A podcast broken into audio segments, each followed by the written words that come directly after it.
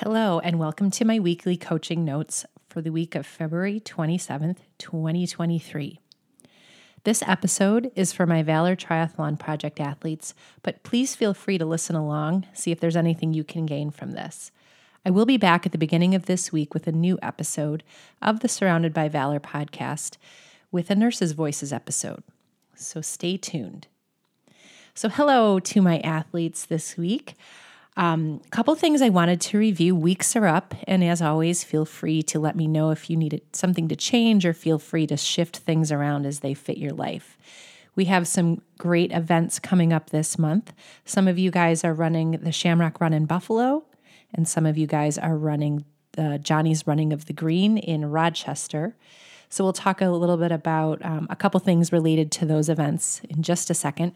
But what I wanted to start off with is a great podcast that I listened to. It's called the Huberman Lab podcast. Um, and it's a really good podcast. I would say the only drawback is that a lot of his episodes are three hours long. However, you can listen to it throughout the week. I um, started an episode of his, and I'll linked it in the show notes called The Nutrition and Supplementation episode.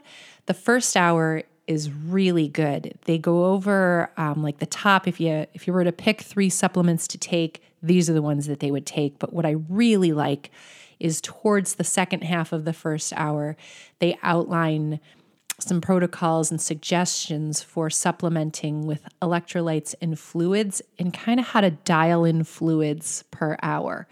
Um, it's really worth your time and um, it's free. So anytime we can get free advice, we'll get we're going to take it. So um, I highly recommend listening to that. But while we're on the topic of fluid nutrition and stuff, we um, really have to start, if we haven't already, thinking about where to start with nutrition, especially on the bike as our bike sessions get longer. So, what I say is, and you'll learn a little bit more detail if you listen to the podcast, the Huberman Lab podcast, but where I like to suggest people start, at least on the bike, is when you're talking about fluid, a good place to begin is about 24 ounces an hour.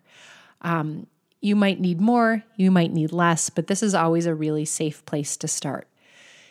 That would also include um, 50 to 60 grams of carbohydrates, maybe 300 ish calories an hour. And most products will have two to 300 uh, milligrams of salt or sodium within that. Back in the day, we really had to separate things because products like Gatorade were not as they were today. Nowadays, you know, Gatorade Endurance has, you know, a lot more quality to it and it has the sodium that we require right in it. I'm a really big fan of, you know, obviously using what works for you. Some of you use Osmo, some of you use Scratch, and that's all awesome stuff. But check the what is going to be on the course for your race. For example, at Musselman, I believe it's going to be Gatorade. So you do want to be able to tolerate Gatorade should something happen during your race. But we'll get to that. Again, a good place to start 24 ounces an hour on the bike, 50 to 60 grams of carbohydrate, 300 ish calories, 200 to 300 gram milligrams of sodium. That's always a good place to start. And as we go on, we'll talk a little bit more about, you know, how to titrate that based on weather and things like that. Think of replenishing, as you would hear on the podcast, replenishing sweat. So you're not just drinking water, you're replenishing the same um, formula that sweat is essentially. So it's really important to get that sodium in. Sodium guidelines for a non athlete and an athlete are going to be very different. And again, I'll refer you to the Huberman Lab podcast. That first hour is just so good. So, really start thinking about that, um, especially on our long sessions. Um, the one place that people tend to neglect fueling is in the swim. And athletes will try to rationalize that to me as well, I can't hydrate in a swim, you know, in a half Ironman or an Ironman. Um, and while that is true, think about when you when you get to race week, you're rested, you're hydrated, you're kind of ready to go for that. Um, so you should be able to tolerate that during a race. But during the week, you know, during a regular block, you might be training anywhere from 8 to 17 hours a week. If you three if you swim 3 times a week and and that 3 times is an hour long and you're not hydrating or fueling during that hour, that's 3 hours during whatever your total training volume is that you're not replenishing what you're losing. So that 3 hours does have a detrimental effect on the other hours. So, you know, think of that as you're making those decisions. I always have a water bottle of at least electrolytes on deck with me, and as I you know ramp up my volume, I definitely have um, calories in there too. So don't not fuel on your swim because you can't drink during the swim of a race. When you get to race day, you're ready to go, you're prehydrated, and it's a totally different situation. Next, uh, last week we talked a little bit about changing flats. Um, and it just so happens if you're in Rochester and you are a member of the Rochester area triathletes, this week, one of our local bike shops, Towpath, is holding um, a clinic where they're going to go over bike fitting and how to change a flat. So if you can get to that, let me know. Otherwise, we'll definitely schedule something uh, right at my house and we'll go over that. And we can still do that additionally. If you're in Buffalo, um, Love and Sprockets has some clinics going on, and I don't have the exact dates. And so do um, I would also look at Bert's Bikes. They usually have some clinics going on. Um, and again, let me know if you need that education, and we can work on that. But what perfect timing, right?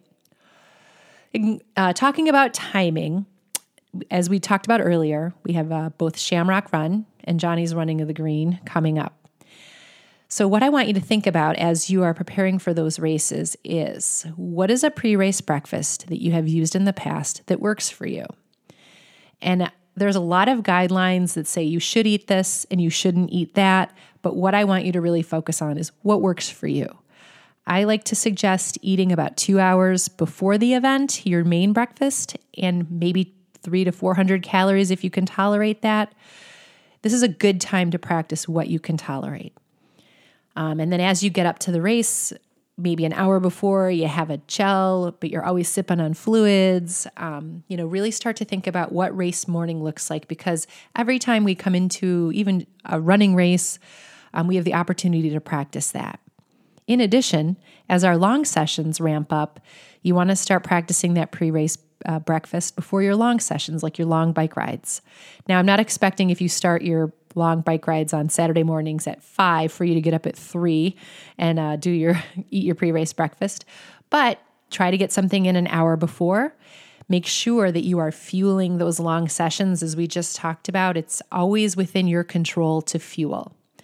So you're hydrating and fueling, and hopefully listening to the Huberman podcast, and we can go over your individual um, needs for fueling.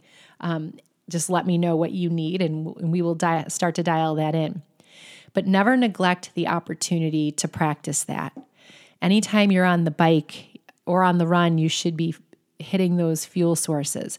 If you have a hard time remembering to hit those fuel sources, um, one of the tricks that I use is I have a plain old Timex watch that I secure right to my bike.